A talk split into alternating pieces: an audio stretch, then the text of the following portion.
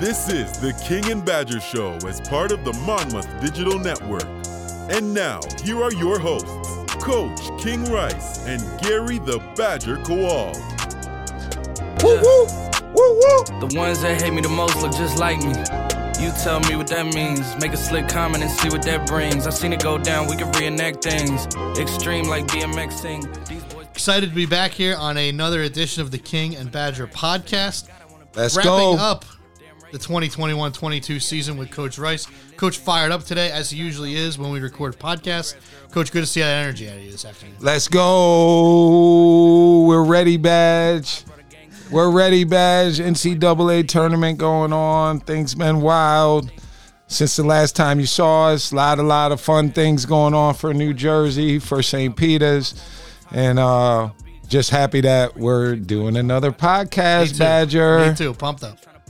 Pumped up to be back on here, Coach. Uh, great to be back on here with you. Like you said, it's been an exciting uh, time. Been a, a lot going on since since we last did a uh, an episode. So uh, a lot to get into. But like you said, exciting times in New Jersey, and I know that uh, you've been pumped up for Sha for, for this whole run. Well, everybody knows Sha's my man. Uh, we've gotten super close over the years since I've been here. And then once he became the coach at St. Peter's, we help each other. Um, and, and that's really been a cool thing for me. Um, not just Sha, but Reg and, and a lot of head coaches, because there's not a lot of people to call during the season. Okay. You- You're not going to call people outside your program. You're not going to call just random folks to talk to them about what you're dealing with. And when you're a head coach, there's there's only 300 and something people in the country that get to do it at our level. So, and during the season when you're struggling, um, or when you're doing great, you know, there's no one to talk to to bounce things off that are that are dealing with the same things because the guys that you normally talk to are fighting for their seasons. So you don't want to call late at night because we struggled one night. He's winning, and then put my problems on him. So you you really don't have a, a big bucket of people you can call when you're dealing with stuff. So we've in the MAAC, we've started talking to each other. Um, Reg, and myself, uh, the last couple years got very close through the Black Lives Matter movement, um, and, and just talk about things that that all of us were dealing with, COVID, all those things, and just started up a friendship. And you know, and we lean on each other a lot. Uh, we try to help each other win games when we're not playing against each other, and uh, just just a, a, a cool I, I don't say brotherhood because that's that Duke stuff, and I don't mess with them like that. But it's just cool as grown men to have people you can lean on and count on when you're in tough situations. Did you have a chance to talk to him at all these last couple weeks? And if you did, what what were those conversations kind of like? Well, we text. We text a bunch, and you know when they started winning, when they won the first game, I had talked to him right before, and I just said, "Hey, Sha, check it out, man. People are calling us for scouting reports." And I'm not gonna don't don't worry for one second about us giving a scouting report on your team. Now, it's known in college basketball that's yeah that you don't do that, but everybody does it. All right? If you're tight with someone, you do it. Right. All right. So I told them, you know, people called, not doing it. And then uh, you know they won that game, and you're just so happy for them. So we we said that publicly, and I said it to him on his phone, and then they won another one, and it's like, uh oh, okay, all right, Sha, I see you, I see you, but and you text them, but now just knowing how this business works, I knew he he shut his phone off because you can't. You you know you win a big game, you have 200 messages, and you feel like you have to hit every single one of them because it's people that know you, and you can't get to all of them. So he shut his phone off, but I'd keep hitting him after each step. I'd see articles, I'd hit them something just to encourage them and tell them how happy I was for them. and uh, and then they get to the third one, and it's like, man, can they do this to Purdue? and they did it. And Matt Painter is a good friend of ours for years. I got to do the USA basketball because of Matt Painter a couple years ago. Jamal Meeks and Matt Painter are like brothers. Purdue guy, Indiana guy, tight, tight, tight though. Painter didn't call us and ask for one thing because he knew we were friends with these people and he knew you shouldn't put us in that spot. Okay, so now let's fast forward to their last game because I've been getting all this stuff off, of people calling me, going, "Man, great job helping North Carolina. Great job, great job." And I know I, I sat there and I saw what Hubert said. Hubert said, "King and Jr. are some of my best friends, so I'm sure I'm going to talk to them." But guys, I'm gonna tell you like this: people are giving us credit for something that we did not do. Okay, we did not help North Carolina for the scouting report. All right. We don't get any credit for that. Shy is my friend. Carolina is my school. Okay. The school that I went to, you know. So you're sitting in a hard spot. It was tough for me because I'm pulling for Shy. And I'm not supposed to pull for Shy when it's North Carolina, but I wanted my brother to do well. But I also wanted North Carolina to do well. Even though I've, I've been upset about some things, I wanted Carolina. I love the place. Um, and sometimes when you're in a family, sometimes things don't go how you like it, and you don't just quit on your family. Okay, you you, you deal with it like I, I didn't handle it at first like a grown man because I had to get some things off my chest. But I love those guys down there, um, and I'm happy for them but I was never going to give them a scouting report on St. Peter's because one, you're not supposed to do that when you're in the league with someone, and two, I'm you know I'm super close with Sha. You know, we've talked about a lot of things over these last couple years just as brothers, and I was not going to do that to him. I, I don't care, and everybody's saying that like we did, and Hubert even saying we were going, you know, he, he would talk to us. He never called us. Hubert wasn't going to put me in that spot. He he would not do that to me, and you know uh, he probably was putting out an olive branch because we haven't spoken. Okay, we haven't talked since last year, so you know he is my brother, and and I'm the older brother, so I I gotta act like I'm the older brother, and I love Hubert. I love his family, Leslie, all his kids. I almost recruited his son to come here. Okay, so he's my brother, and he is the right man to lead North Carolina. That's why he gets to sit in that seat. And how he does it, it is definitely Hubert Davis now. Okay, we all know Coach Smith and Coach Guthridge and then Matt and then Coach Williams. Well, this is why Hubert got picked to be the head coach at North Carolina. You didn't see him lose his cool when they lost all them games and everybody jumped ship. He just kept talking about how he loved these kids. He kept talking about how they were awesome kids and, and we were just in a tough time and he was going to love them through it. And he wasn't going to start screaming and change who he is as a man. And he did not do that. And he walked his walk of faith with those young men and he came out as a guy first year coach in the final four. But North Carolina did that, everybody. And like I said, I was torn because Shy is my man, but I would have never sent a scouting report against one of my one of my favorite guys in this coaching business. I think some people might be curious as to, to take us inside your uh, your Sunday afternoon when, when that game was going on. Where, where did you watch it at? Who were you with? And uh, what was that kind of like for you to watch to watch that game? Because like you said, a lot of people are interested. It's one of your best friends against your school. Uh, pretty, you know, lot of hype around that. Well, it, it, it, was crazy because my, my college roommate came um, came up for the game. His name's Jerry Hopkins. He's a pharmacist in Charlotte, and he travels when the heels. He's a season ticket holder, all of that since we've been out of school. Hop Hop saw a lot of funny things when we was young guys. Being my roommate and me not having a car, and and he Summer actually told Julian you know, when Hop walked into our house, Summer said, he's kind of responsible for me and your dad. and Julian looked at him like, what do you mean, mom? And well, Hop let me use his car the night I went and picked Summer up. he had a he had a gray Camaro. It was like a hot ride. Y'all remember? Well, it was late late eighties, early nineties. It was like rum rum rum rum. and I I was like, Hop, you let me use your car, man. Come on, man. He's like, no, no. And I finally talked him into it, and I went and picked up Summer Sieg at the time, and now she's Summer Rice, and we got these two young men that are kids, and you know, and Hop played a role in that. But Hop came up for the game. He's a former manager, and because there were so many requests, he his request got denied. So I got to experience watching the Carolina game with my former teammate. I mean, my former roommate, who was a manager, who's helped me so many times. He's a great dad, great husband. But guys who grew up Carolina fans watch it differently. Okay, he woke up in the morning. He was he was reading stats. He was looking at stuff. He talked with every interview, everything someone said.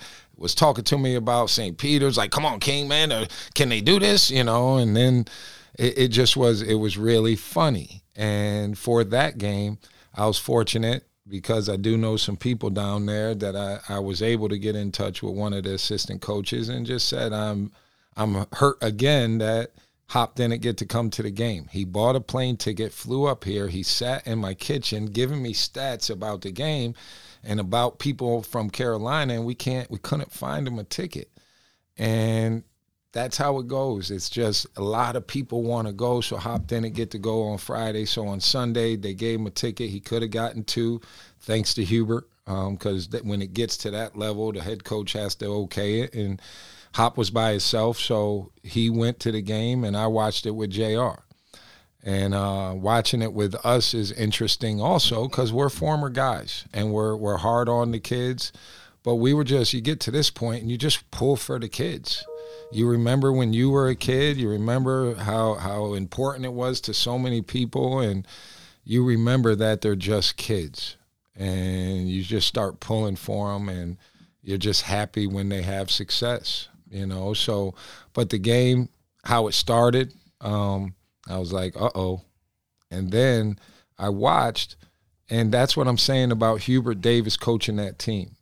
At Carolina, guys, we don't change a lot. We don't change. We come after you. We do what we do. We never even do scouting reports. Like coach would just give you the names of the people we do our defensive stuff during the week. We wouldn't do plays. We would do the breakdown of what people did. You wouldn't even know it was a play. And then you'd be in the game and something would happen. You'd be in the right position and you'd make the right play on defense. Coach Smith didn't give you scouting reports. Okay. If we did Carolina basketball, we were going to win.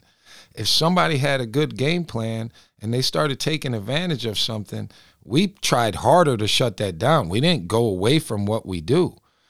Well, watching that game was so cool for me because I know the guys on the staff, they don't change either. Okay. Hubert didn't change either before this year, but there were some things that they did that weren't like what they do all the time. Just how they were guarding ball screens, how they went fast, super fast early okay, which Carolina does, but against St. Peter's, St. Peter's kills you on the boards. They send four, okay? So somebody on their team is getting it most of the time. So Carolina boxed them out, got the rebound, and attacked them. So now they got one guy back. We got three coming out, or Carolina had three coming at them. That got their lead. Then, you know, all of a sudden, Doug Edert in the game in the first three minutes. That hadn't happened this whole tournament. So now you you already made them have to change a little bit, and let's not forget Carolina's the super high major, in St. Peter's is it was great, but they're a MAAC club that was playing great ball. But when like normal, you guys seen what happens to us. We play great against Carolina for thirty minutes, and then it ends up twenty five, because that happens a lot of times. And you know what St. Peter's did, but once Carolina got that lead then they really settled into their game plan. They went fast when you didn't have a great one. Then they just took their time and used their size and their strength, and they just were getting such great shots. It was hard for St. Peter's to overcome that. And you don't take anything away from them because it, it just went that way on that day. You know, Carolina misses some of those early, and St. Peter sets that press up and get your timing off, that game goes a whole different way. So I, I think the first five minutes really, really gave Carolina some confidence and and probably made St. Peter's think like, man, now we got an uphill battle that they hadn't felt not just in the tournament. They hadn't felt an uphill battle in probably ten games because they've been playing so well. So it, it, was it was a great great run for for St. Peter's, and um, you know they ran into a Carolina team that if they played in December they probably beat, and that's just a credit to Hubert and that staff down there that they got these kids playing at such a high level right now. As somebody who is a college basketball fan, Carolina Duke in the Final Four is unbelievable. As somebody who's been through it, how could you even put into words how monumentally big this game is going to be down there? Not really. no, it, it just, guys. First off, that it's never happened in the tournament. Also, it's It's unbelievable. You know, those two teams been in almost every year, all the time. They're right down the street from each other, and they've never played. And then it brings back a little bit of a, a sore spot in, in my playing career because we we had them in the Final Four my senior year, but we lost to Kansas. You know, we lost in the semifinals, and then they played Vegas after and beat them. Um, we had just beaten Duke in the ACC championship game two weeks before by 22 points. The week before that, they beat us on senior day in Chapel Hill. okay, so this was going to be the game forever, and we lost in the semifinals, you know, and then they upset the Vegas team that hadn't lost in like 25 games or something, and then Duke won their first one. So that it's never happened, and now it's in the Final Four is another crazy storyline. And then that is Coach K's last run. You know, like, come on. And and I know the Duke people have to be like, because you can't lose that last game in Cameron and let that be the last one against Carolina. Because then for the rest of the time, Carolina people are never letting that go. We on K's last day, we beat you bad. Carolina was going to run. Hop said that at my house 25 times. Do, do you realize that if Duke doesn't make it to the Final Four, that the last Carolina Duke thing of this year is going to be what Duke is remembered by, K's last game? And I'm like, Hop, are you kidding me right now? You're thinking about that? And that's just, that's Carolina, though, you know? And I'm sure the Duke people are like, there's no way this could be, we're going to win a national championship because Carolina beat us on the last night. And I'm telling you, their fans, their brotherhood, all the people that are in that Duke stuff believe that. Okay, so now they're going to play in the Final Four. Coach K's last one. Hubert's a first time coach. Kansas is there too. Coach Williams retired last year. This is he been at all the games because he's he's going through it with these kids that he brought. Duke, Carolina, and then Kansas being there too. So this is either going to be for Duke, some special stuff for Carolina because if if Hubert beats Duke, he finished Coach K's deal at Duke and in the Final Four. And then if he gets Kansas, well, then he rights the ship that he lost in 91. And Hubert played great the night in 91 when we lost to Kansas. The three seniors, me, Rick, and Pete, had off nights. I was like three for 11, and I hadn't taken 11 shots in four years. But I was not going to the Final Four and not shooting, guys. All right, just so you know. So you don't know. There might be a kid on these teams that just goes crazy and starts doing stuff that he's never done. That's what I did.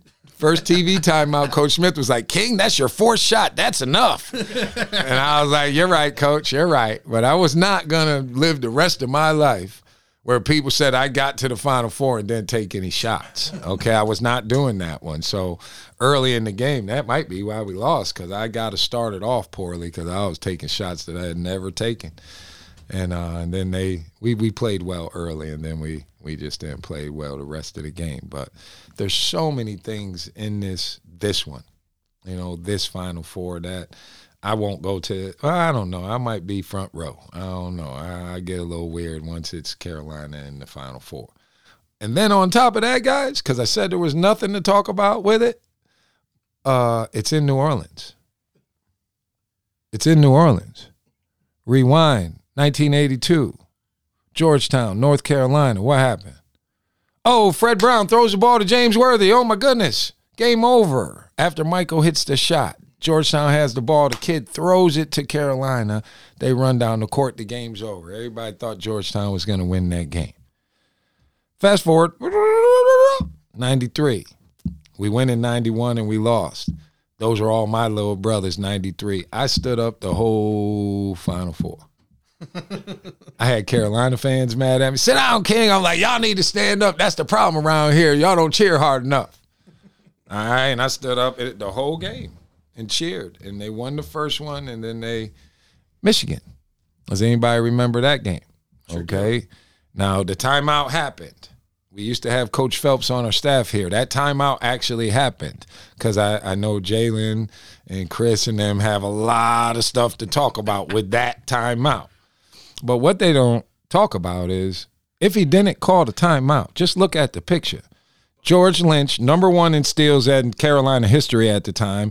Derrick Phelps trapping him, number two in steals at Carolina at the time.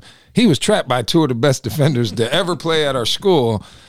If he didn't call the timeout, he was probably going to throw it to us, and then we would have dunked that at the end, and then they would have been mad for that reason. Okay, so, but it, you know, we feel good down in New Orleans when you're a Carolina guy. You know, that's two times that Carolina won. In 82, it's Coach Smith's first one. You know what I mean? And then 93, it's B. Reese and all those guys that, you know, they might have had the best team that year and the next year, but you don't always win it, you know, but they got that one in 93. So it, uh, it's gonna be fun down there. I'm older now, so I'll deal with New Orleans a little bit better the 93 one it was a different time it, it was a it was before i stopped uh, drinking alcohol and it was my first time in new orleans and carolina was in the final four so i think my fun meter like busted that weekend like it just like it just busted. It was like, oh my goodness, this is how grown-ups do it. it was my first year in coaching and, and just a great experience overall. So I'm I'm looking forward to going, but it will probably be a little more calm for me right. when the games aren't going on. Um, no, I'm looking forward to that too. It's gonna be uh, it's gonna be pretty cool just for a college basketball fan, and obviously the uh, the insight I have onto what you just told everybody is is pretty awesome. Um, getting into our guys a little bit, a little, little Monmouth, little Monmouth hoops. Uh, MAAC tournament made a run, got to the finals. Um, fun week, I, I, think. To look back on it, we always talk on the show about going behind the scenes. Uh, I thought it was a fun week in Atlantic City. I thought we played some pretty good basketball, but I thought our fan support was good. I thought it was it was fun to have people down there in AC cheering us on. I thought the the MAAC tournament in Atlantic City for the first time had a full building, which I thought was pretty cool. Um, and overall, I thought I thought our guys really battled and really competed, and and like you said, unfortunately, you don't win them all, but but I, th- I thought that was uh, was a pretty fun week, and I thought we gave it everything that, that we had in us. No, the whole thing, um, the the whole tournament this year, being down there for the first time, where we really get to do it with people. You know, I remember when when we got canceled a couple years ago. I, I was talking to uh, Clues on the phone, and he was just saying like, "Hey man, how you feeling? This and that." Then all this stuff started happening, and we get canceled. And then last year we were there just for a minute without any fans, and and got really canceled um, by Fairfield. But just just the the whole week, like you said, badge. And for me, the the cool part was because it was in Atlantic City, we got to stay here an extra day to go to school. Okay, we miss we miss school during the, the conference season. You miss some, and there's some guys that are great at school that can take those days. You know, there's some guys that we we really can't have them missing days, and then you miss some because of the season, and now you're going to the tournament. We weren't playing till Thursday. Everybody's getting there Tuesday, and I felt bad that our team didn't wasn't there for our girls' game, the first game, because they, I think they played Tuesday, you know, and we still had school those days. So I, I Eric, Rick went down, Coach Callahan went down because we always support all the athletes here and all the teams here. So Coach Cal went down. We practiced here, kept them in school to try to give these guys the best chance to to do well to finish up the semester. If it was in Albany, we would have had to gone earlier. Um, so we got to stay here as late as possible to do school. That's just better for us. Then, you know, some teams are already done by the time we're playing. So some people already left, and the people that are there, their their fan bases are excited because they they probably already won a game. You know, people have, and then we're the four or five four or five game, and that game is probably usually the best game because everybody's so even, and they had just beaten us. So I thought it when when I walked out and saw all the Monmouth fans, I was like, man, I wish we'd have done this earlier. I wish the MAAC would have, you know, because I've always been neutral. I we had never had it down there, and up in Albany's where it's always been. So you felt like that might be the best place. We did the one in Massachusetts, and we were sent home so fast we didn't get to experience it earlier. And then I know it's moved around, but while we've been in, it was Albany and the one in Massachusetts, and now this one. I just thought the the when I walked out and saw all those fans, and guys, even before I got down there, I just knew we were winning this tournament. Okay, just how our team was made up, how things were going, how the guys were starting to click together again, and I, I just was like, we're we're getting this done. And I knew there would be some tough games, but I, I just truly believed that this was the year we were going to get over the hump with that. And I thought we'd beat Iona and then go on to the other side, whoever it was. And you know, you get down there and our fans are just great. So you play, and it's like, man, that felt pretty good, you know. And then you have the, yeah, I think then Rider upset them, and now we got Rider. Well, they just whooped us. okay, that wasn't fun over there. They they really outplayed us that day. So now it's like, man, Kev got these guys balling. Got them really going at the end of the year for sure. And they just beat the best team. And guys, Iona was the best team this year. And in some t- some years, it's you're not sure. When the team wins by three games, they're the best team. So it's like when we won by four games, we were the best team. The best team doesn't always win. Okay. So then we get Rider and great game, and we end up winning that game. Now it's like, okay, guys, championship time again. We're getting this one. And great college game. St. Peter's plays how they play. Um, it knocks you off. It, it messes your timing up a little bit, but we had been through it with them. And then down the stretch, I thought we had some opportunities, and I'm not a guy to – complain about officials, but I got called by the official com- commissioner of all our officials for the MAAC eh, while I was driving home, and he told me Shavar got pushed out of bounds and Walker's finished. He got fouled. And I said, Mike, you didn't have to call me and tell me, but I really appreciate it. So now I can sleep. See, because everybody watches you, you're out there. I saw what happened. You react. They show you, and you're mad, and your face is going, and well, then the fans get mad after. Okay, well, I'm watching it now. I saw what happened. I don't need replay. I don't need all that. And they didn't call him. And that's not why we lost. It just, it was a good game that came down the stretch. It's 52 50. VAR gets pushed out of bounds. Makes the free throws. Maybe they go nervous. Maybe they go nervous. Pushed out of bounds, no call, hit a three. Now it's five with a minute. Well, guys, right there, that that ain't that's not a good spot to be in. You know what I mean? And for me, it just was good that the head of officials called and said it. And the, the officials during the game, they're really good officials. That's why I tried not to be too upset with them because it's like the guy's a good official. You just missed that one.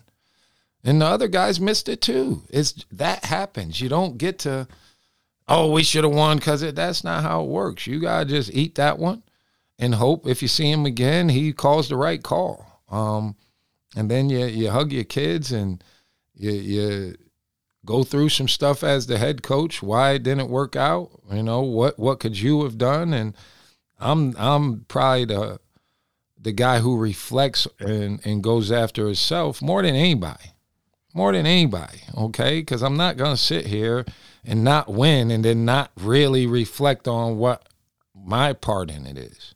Okay. So, and that's how I've always done.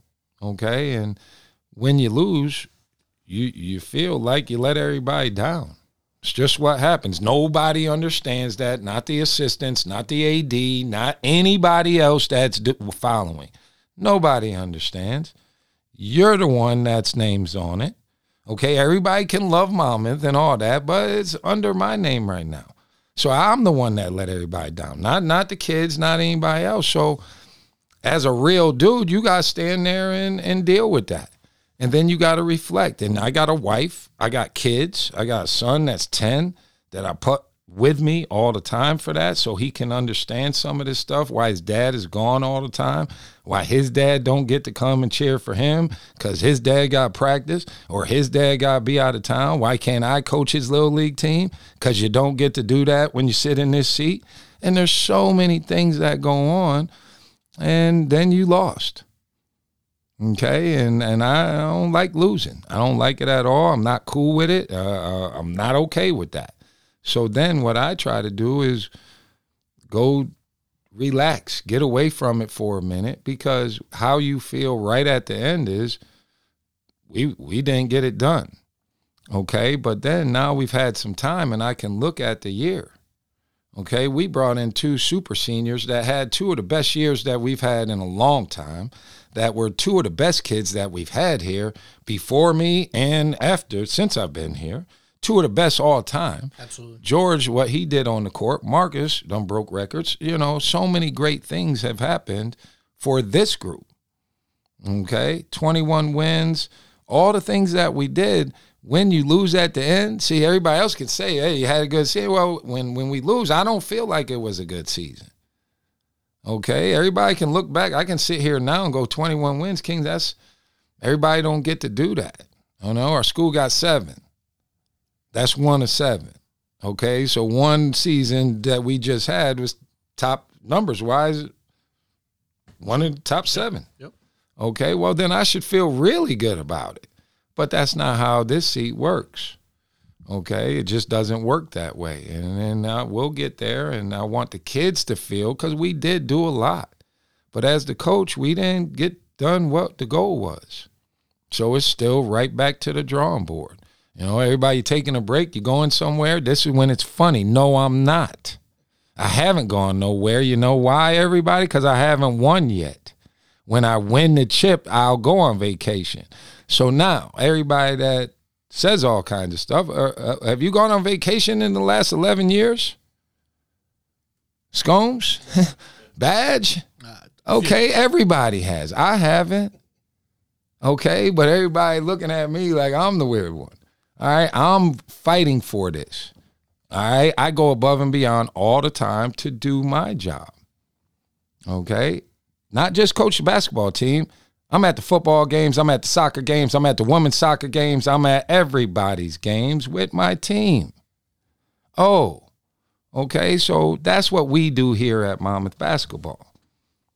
And I'm going to continue to do it that way. I'm walking out to come over here today, softball's leaving. Me and the girls had a great talk about remembering to put your jersey on because they ran back in to get their jerseys. They had their whole uniform on, forgot their jerseys. and I heard them, so I said, that y'all sound like my team. my guys, we got to remind them sometimes they forget their sneakers. I've seen that. Happen. Okay, they forget their sneakers, you know. So it's that's who I am on this campus. I, I support everybody. I'm a Monmouth fan. Okay, I'm a fan first for all these kids half the time when I'm at games of other sports and people got a lot of stuff to say, I say, let's just cheer on our kids. That's how I cover that. Let's cheer on the kids. Let's be pulling for Monmouth. I don't even yell at the other team's kids. That ain't got nothing to do with me. I cheer for Monmouth. That's how I try to do. And I think the kids appreciate it on our campus. I think you could ask anybody's team which head coach supports y'all team that's not one of your coaches. Ask all the athletes who comes. Okay. Now, baseball and softball right now, I can't do a lot right there. And Scombs reminded me I'm from Binghamton, so I shouldn't be so afraid of the cold. But I don't mess around outside too much. All right. Julian went out back last night to pitch because he's going to pitch this year on his little league stuff. It was too cold. I told him we'll go up to the gym later and play catch, but we're not pitching outside when it's 20. Okay, son, we're not doing that. but we we we I'm I'm fortunate. I love being the Monmouth coach, even when I feel that I let people down because we didn't win the championship. Um, I love being the coach here. Okay, uh, I, I think we have the best fans out of everybody. Okay, I've always said that. Um, always, I've always said our fans are the best. I'd stand with our fans, and I do. All, I still do all the time. I've never, ever, ever said a negative thing about Monmouth fans. I've never, never, never, never. Go back 11 years, watch every interview. I've always praised the Monmouth fans. 100%. Okay. And and usually even the other schools fans I don't really have a problem with. I think it's funny half the time. Okay, you're coming to a game to scream at a grown man. And if you're not a kid that goes to the school that we're playing against, you should be ashamed of yourself. You should be ashamed of yourself if that's how you come to a college athletics thing. you know, but we see all the time. This morning, I, I saw the local newspaper wrote a story about fans and parents being crazy in the stands. Okay, and what and and the thing is, is if we go, because because uh, I, I got hit on what I said after the game, like I wasn't appreciating Monmouth fans. Once again, Monmouth fans, go listen to every interview for 11 years, and you find the spot where I said something bad about Monmouth fans. Won't be able to find it because I understand how this works. I understand how the support brought me here. Okay. I understand how college athletics goes. We have the best fans. Do I love all fans? No. Okay. Am I supposed to love a fan when a fan when I come to the game and they tell me by my wife's name that they had relationships with her? Am I supposed to like that fan? Am I supposed to like the fans that make my sister cry in the stands? Am I supposed to like them? I'm supposed to care what they do. Okay, I'm supposed to be okay with that and not comment on it when I look and see my sister who's 50 years old crying because what people are saying about her brother. Okay, I'm supposed to be okay with that. All right, and that's the other part, guys. It's my job that I'm working at. When can I go into your job and scream at you about how you do your job? And I don't even want it to be like uh, it's a complaining thing, guys. I love what I do. I understand it's a public life. People are going to like some of the things, people aren't going to like some of the things. But to, to all of a sudden say King doesn't respect the Monmouth fans because he said something about some dumb fans, that that's that's ridiculous. You're reaching. You're reaching. Okay. And I, I'm not cool when people just try to reach and make a story about something because we lost the game. I'm hurt that we lost that game. I'm still hurt. Everybody else moved on. I'm still dealing with it. And I'm going to be dealing with it till we get to play again. Everybody else is going to watch all the other sports and the other teams you cheer for, and I'm going to be working on this. Okay, so it just, and, and I understand when you don't win the chip, people are upset too. Okay, but I truly believe I was brought here to do more than just win the chip. Okay. And we've won some regular season ones, and now that don't matter. Okay. We've cleaned up a lot of stuff. We've helped lift up some things. Our school is more open to more people than it's ever been. And we played a role in that. Okay. It's been a lot of hard work that everybody's done. Everybody helps men's basketball in this building. And I know that. That's why I try to give it back to everyone on this campus. I try to go above and beyond so the kids know they got people who care about them. Okay, but when when fans cross the line and and you you can't ever say anything, I don't, I don't think that's right. Okay, and if we would really listen to what I said, Okay. First one was everybody thought I was going after Coach P. They asked me if I wasn't bringing my kids. I said I always bring my kids because I always do what the MAAC has, what the MAAC says we have to do. Not like some other, because all types of coaches don't bring their kids. I I don't I don't got time to be worrying about Iona and them. Like, come on, man. I'm a grown man. I got a family. I got a program to run. I don't worry about what they doing. I compete against them. I try to beat them, and then I move on and go on with what I got to do.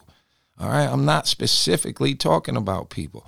But the night before we played in the championship, yes, or the no, the first night we got down there, Iona fan, tried to start a fight with Meeks and Ricky, started a big deal, sent stuff to our president, sent stuff to our AD and caused a problem on on my first game down there. Am I supposed to be okay with that fan? See, and that's the thing. Everybody wants to judge when you don't know everything. You don't know all the stuff. So for me, if you took it away that you thought I was talking about you, a Monmouth fan that I didn't respect or whatever, then I'm sorry that that could have even been thought of that way. But if you go back and look, 11 years now. This ain't just one year. This ain't some one interview. 11 years of history. Look at what I've said about Monmouth and their fans. Okay, let's just look of our fans. Look what I've said. and then you tell me I don't love Monmouth fans, and then then then we can have a conversation. But when you go back and look what I actually said all these years, you'll know I wasn't talking about Monmouth fans. But I'm also a real dude, man, and and it's it's gotten real heavy that everybody thinks you can come to the games and say whatever, and then you don't have to be escorted out.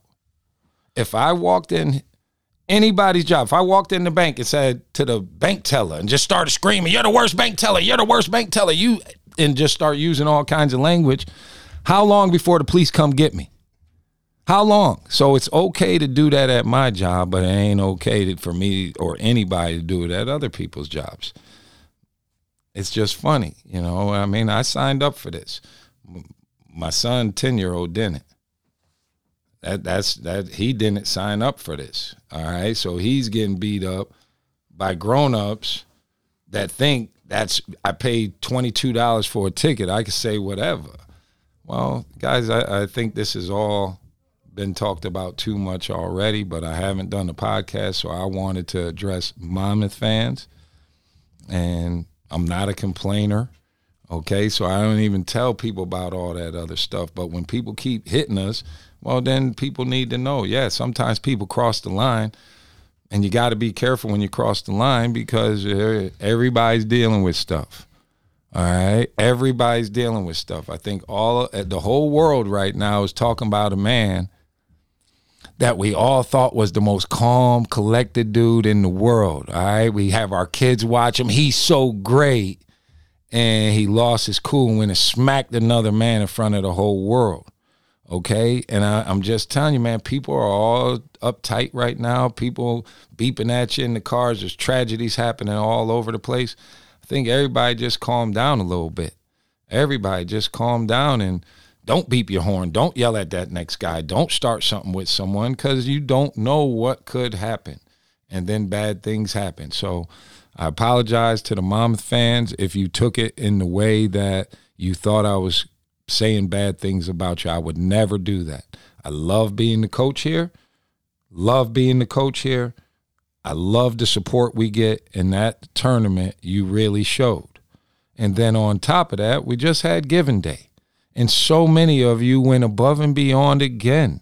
You always take care of us over here at Monmouth. And that's the people outside that you just love what's happening at this school. Maybe you went here, maybe you live in the area, maybe one of your kids went here and you just love it and you help.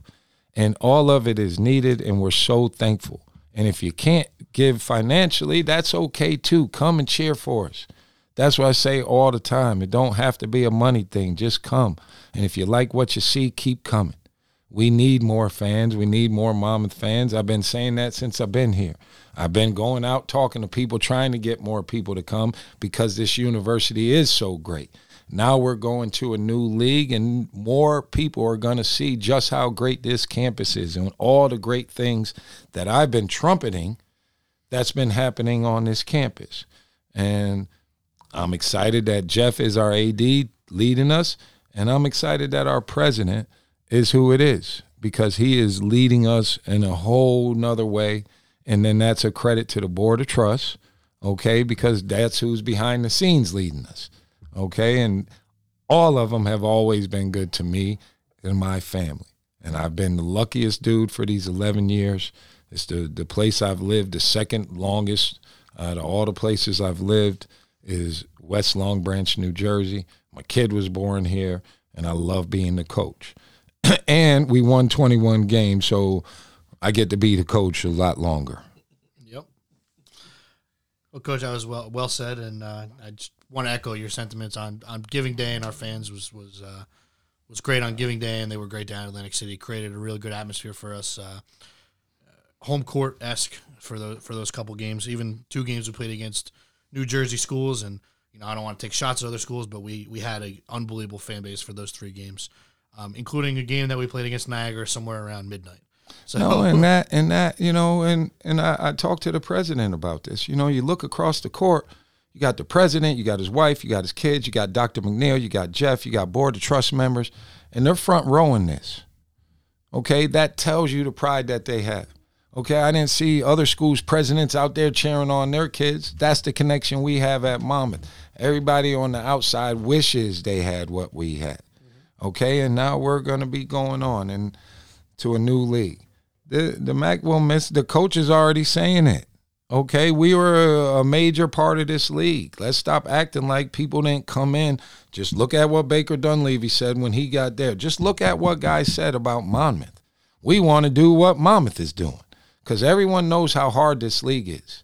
Okay, everybody knows how hard the MAAC is. We came in this league nine years ago and we represented our school very, very well. Absolutely. Okay, we we got to the chip a bunch of times. We just didn't get over the hump. Blame me, not not the kids. Blame me for that. And we're gonna keep fighting, and maybe we'll get over the top when we get down to the CAA.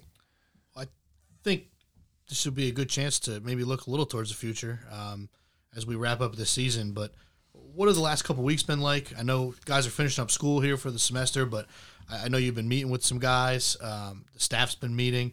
What is the plan here? What, what what goes on? I think let everybody in. What goes on when your season does end like that? You obviously have a couple weeks where where you're not practicing. When do you get back to practice? When do you guys bring guys back in the summer? I know we have Jack Collins, Andrew Ball already signed, ready to come in next year.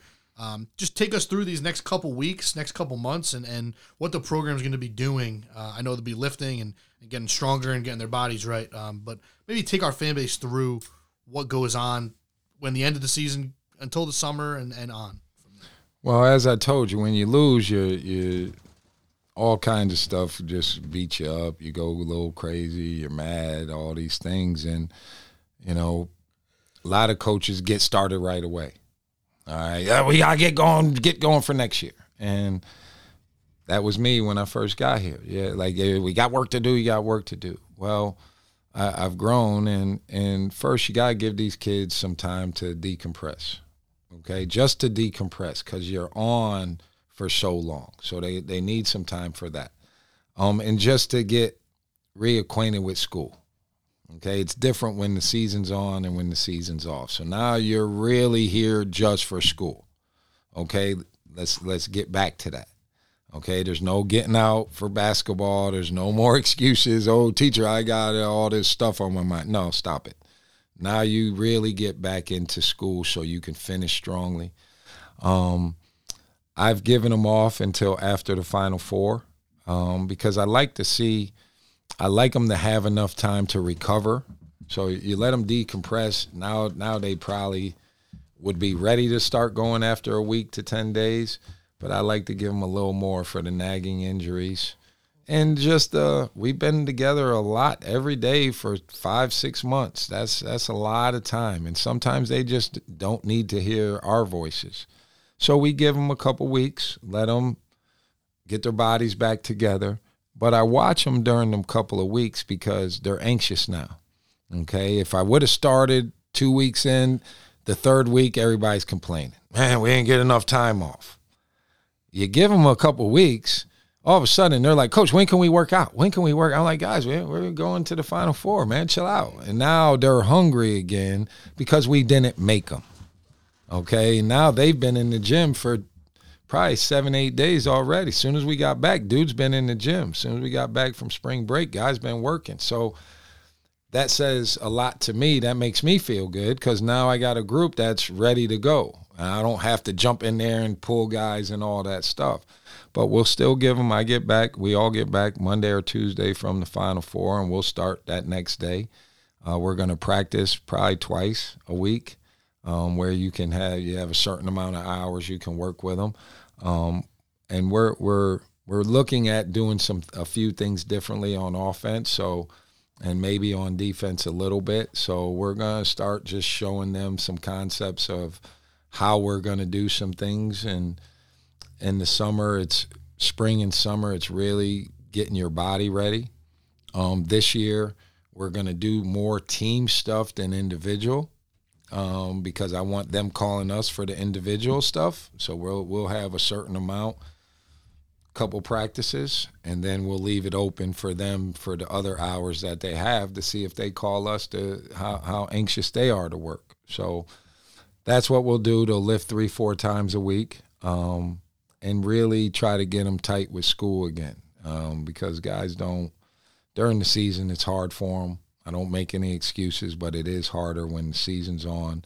Um, so we're gonna we're just gonna some of these guys need some some extra help and some extra time with school.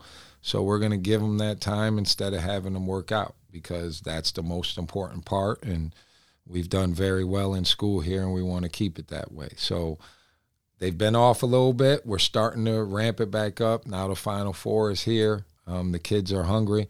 This summer we're we're all going home in May. When school ends, we're going home. Over the years in the past, I've kept them here the whole summer. Um, these last three years with COVID and all the social stuff, I think it's when they get done with school, they should go home and be with your families, just just to get that family unit tighter. Um, and and let your parents hug on you and you hug on your parents because they all act like they're so grown up now they don't hug your parents anymore and act like your parents are cool. So i let them i have them do that and then they start calling me middle of june like coach man my parents man can i come back early? Oh man my dad's making me get up at seven to work out and he's making me do all this stuff and i gotta clean the house and and they don't like that anymore. So they want to come back and we all say no we'll be back in july and then once we get back in July, we're full go, you know, and it will be, they're going to get told certain things they got to do when they're home. And then we'll check their bodies to see who did it and who didn't do it. And then we know how, how aggressive I have to be when they get back. okay. You, you test them before they leave, you test them when they get back.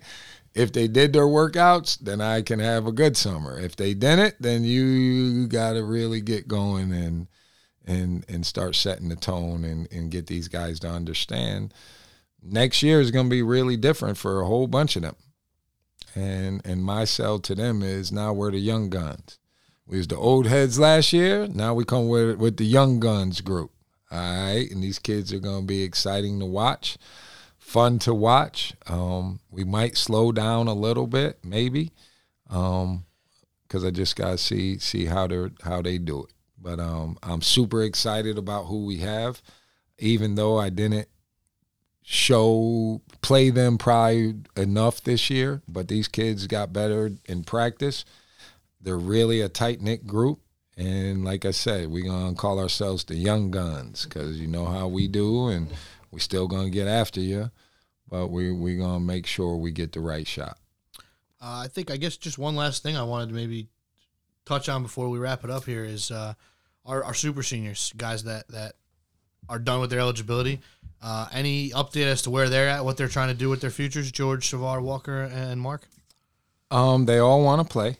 Okay. Um, different levels of interest. Um, I think George, George being a uh, having a Greek passport, has some some opportunities built in right there. Um, I think he has to decide: does he want to go to a terrible team in Greece where he could be one of the main guys, but they're going to get beat up all the time.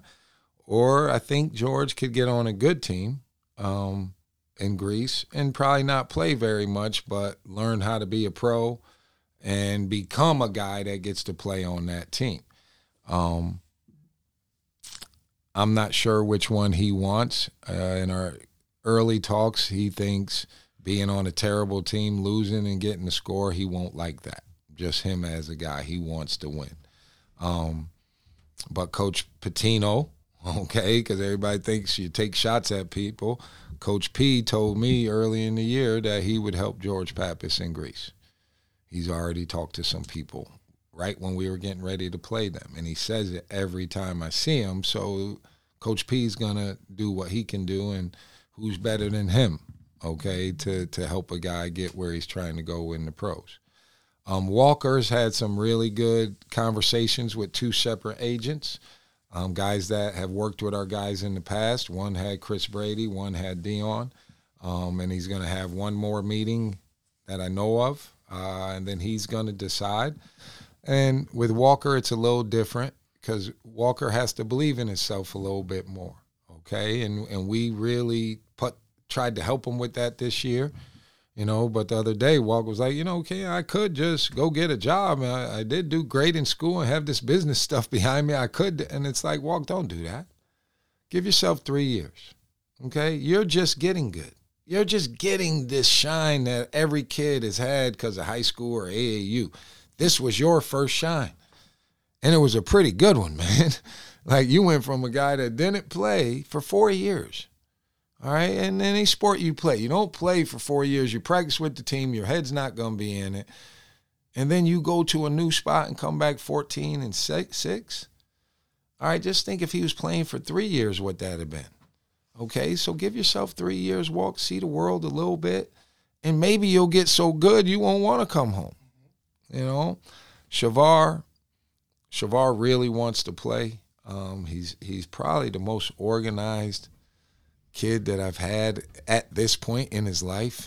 like Shavar don't play. Shavar hit me every day talk about coach. You talk to anybody yet? What we got? and it's like, hey, young fella, this is a hard one. We ain't just gonna find it like that. We gonna keep you keep doing your part. I'll stay on the phone.